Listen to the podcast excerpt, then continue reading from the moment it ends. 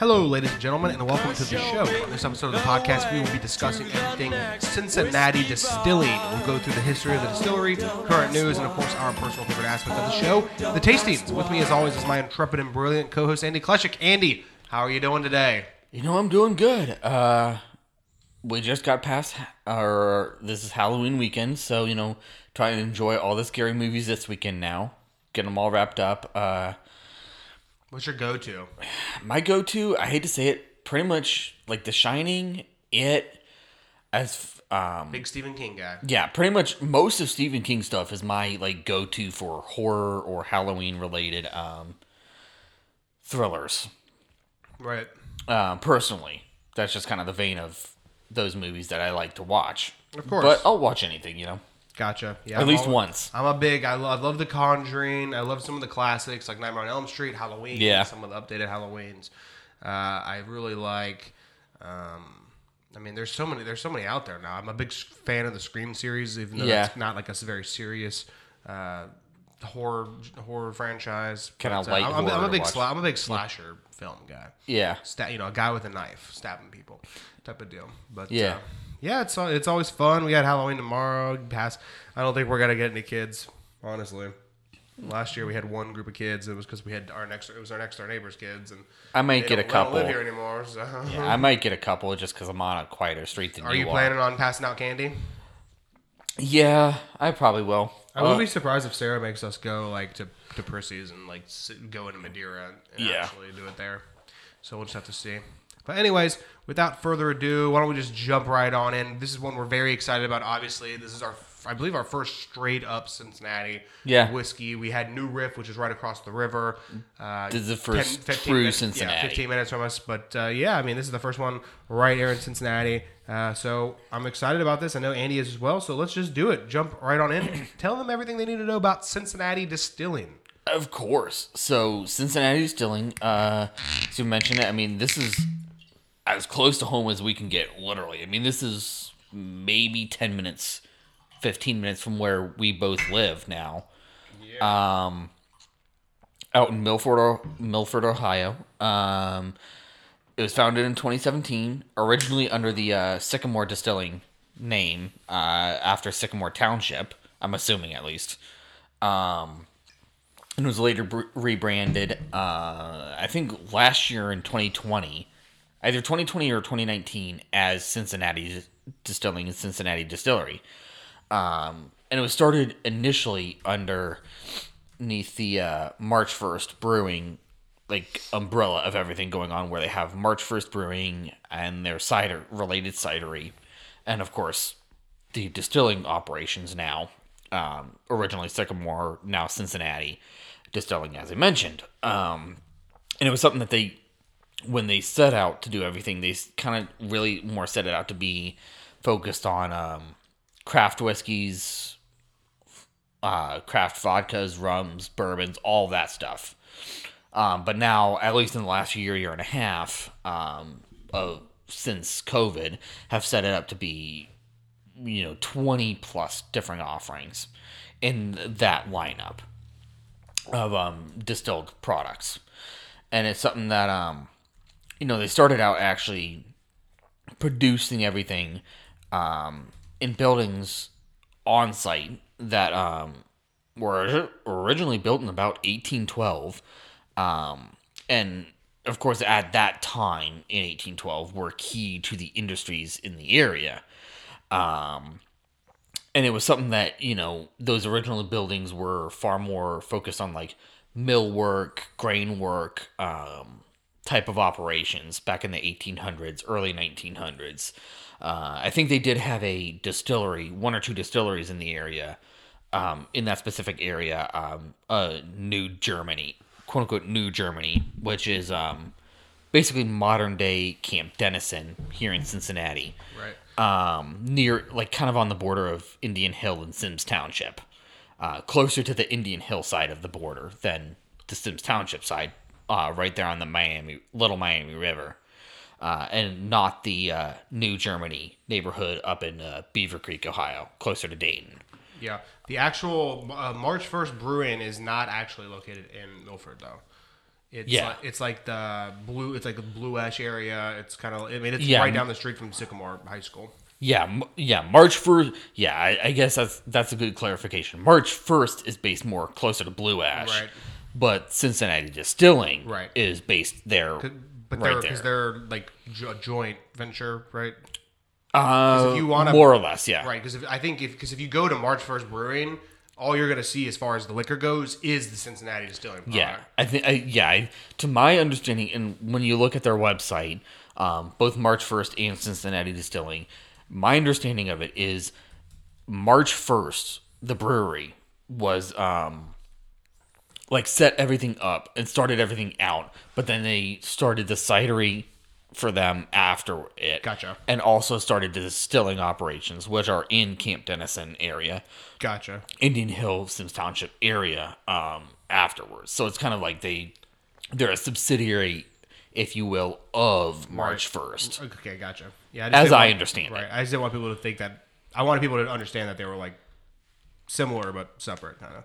Yeah, yeah, similar but separate, owned by the same people. Right. Um.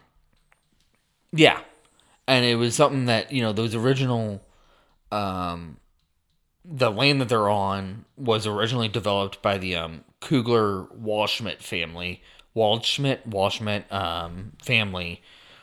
You know, of course, they're still using it, uh, and that's something like you'll see a few roads here, uh, like Kugler Mill Road for anybody in Cincinnati. Um, any listeners, I'm assuming is named after them.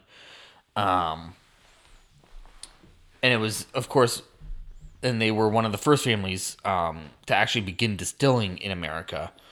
Um, and had you know a very, at least in for the time, Western America, uh, and had a reputable distilling history. You know, beginning in the early 1800s, there about as soon as 18 the 1820s um, or to the early 1830s.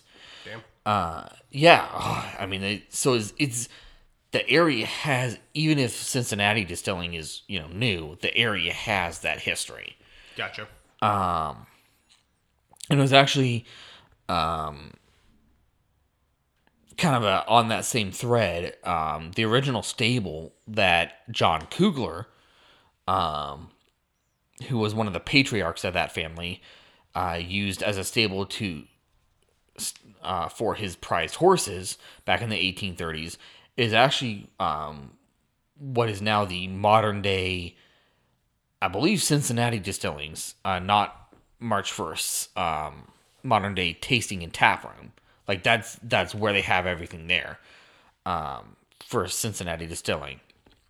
Um, and it was something you know of you know the they had huge family operations, everything in that area, um, doing everything, and they were instrumental to that part of Cincinnati setting it up and everything, uh, and setting up a lot of the roads and everything into downtown Cincinnati, Yeah. or helping try to get those roads set up and mapping them.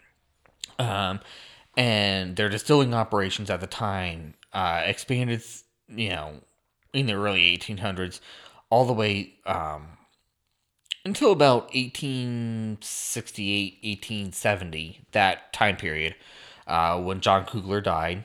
Um, and that's kind of when the whole Kugler Waldschmidt um, business empire died off uh, or was sold off to other people, all except for their uh, mill. Okay. It was either a grain mill or a paper mill. Paper mill. I can't quite remember. Um, but of course, you know, now in modern day times, it's something that Cincinnati Distilling has since bought back or tried to buy back at least um, in the last three, four years since 2018.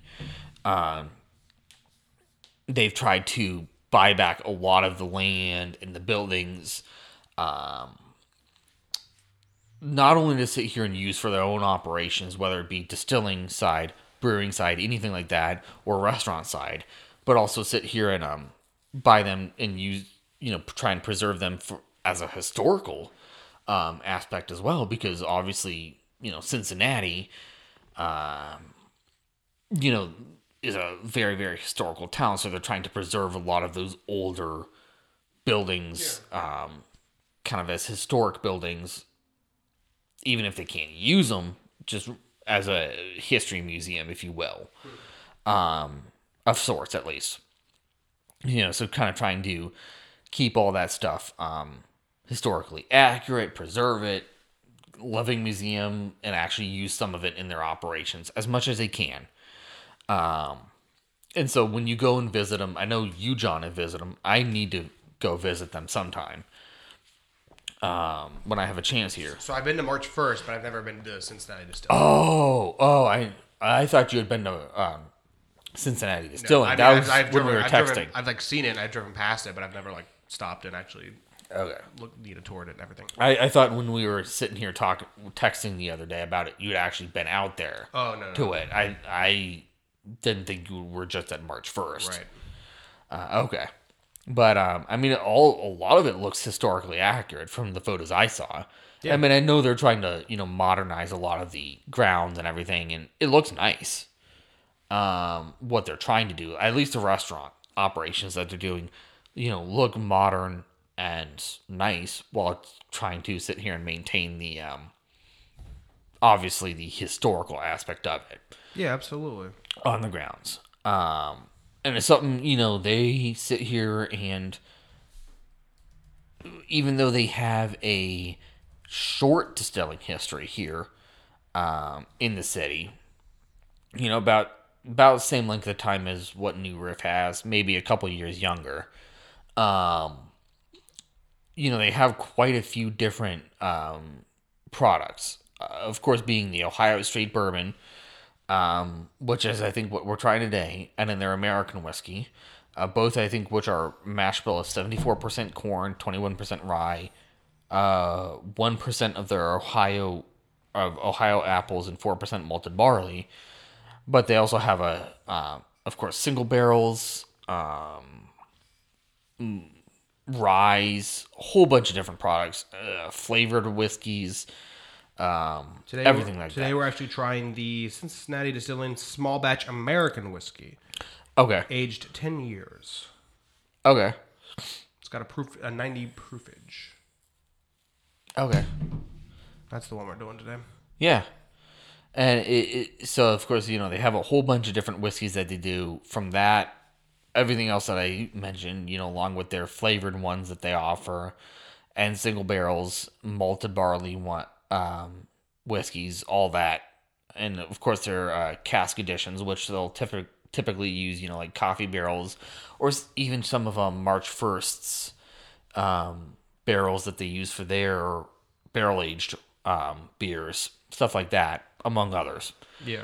Uh, and much like uh, Whiskey War High um, High Bank that we discussed last week, you know, they have their own um, vodkas among other lighter, clearer spirits uh, and rums and everything um, that they offer.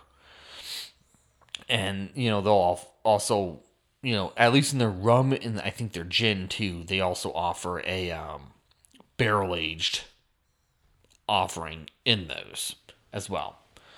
So you know they exactly, so, you know, so definitely you know they're only three four years old, um, but they definitely have quite the lineup to offer people.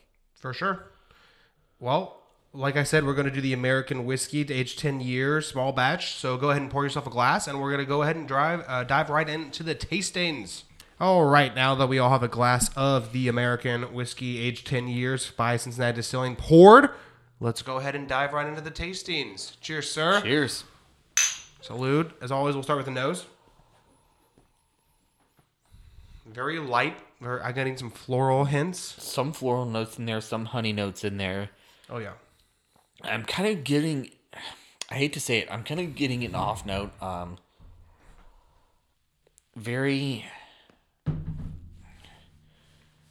paint or like rubber cement like note to me like like uh, like it's like a honey or that's trending towards that side um which Okay. on the on the nose at least um does not smell the best.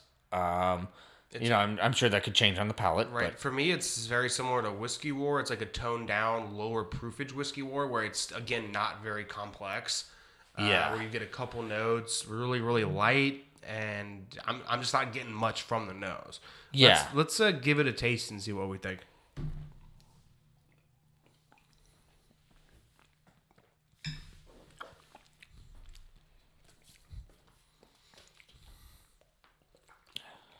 It's Taste- pretty, it's pretty smooth. Yeah, Not- tastes a lot better. Again, Than it not, smells. Still, it, I agree. The taste is better. Still not very complex though. No, no, not at all. Um, I think it's you know I'm still kind of getting a honey floral note Right. on it. Um, yeah, I agree. some of it, I don't know. I, don't- I I think it's probably just me that I'm getting it. It's just something with the nose and the palate on it. It's there's just something off with it that I can't put my hands on. Like I was kind of saying, like a like a rubber cement or like a paint note that I'm just like Yeah, I'm not getting that. Acrid. I'm not really getting That's it. not jiving with me. Um, I mean, not, of course, not every whiskey's gonna be be, be for you. Um, Yeah. this is definitely not my my favorite. I wish Cincinnati would. I I think, like again, I think maybe the bourbon would be better, or the maybe a, an American whiskey aged a Oh, little yeah. longer. It's definitely not our favorite product. I do think that I think it needs it's to an, it, it- they've they have some work to do, but they're Yeah. they're relatively new. It's, they and- need to get some age under out. their belt for sure. Exactly. It's it's not it's not bad. It's just something of like it's just there's just something in there that to me tastes off and smells off that I just think that you know once they sit there and get more time under their belt, they'll sit there and uh be able to smooth that out, get work it out of the process. And it's probably just my palate. You know, it does not We've tasted a lot of whiskeys, so Yeah. we're obviously connoisseurs, and it, we're not easy to impress. Yeah. I would say. Yeah, it's it's just it's, And it's Andy's not impressed. it, it's not the most impressive. I mean, it's not bad, but you know, being four years old, five years old, almost, right. I, I think it's not a bad offering. I, I will say that I will give that on a positive. It's not a bad offering. I think it just they need to get more age in order to sit here and smooth out some of those Right. rougher edges on it. Absolutely. All right, folks, that's it from us this week. Make sure you go over to Apple Podcasts, Spotify, or wherever you get your podcast. Make sure you subscribe, leave a review, listen to every episode, and share every episode on your social media platforms. We really do appreciate your support, and you're the reason we do this. Uh, have a great rest of your week. Pour yourself another whiskey, especially if it's Saturday, mm, maybe even football Sunday. And don't worry, America, we'll be here to drink with you next week.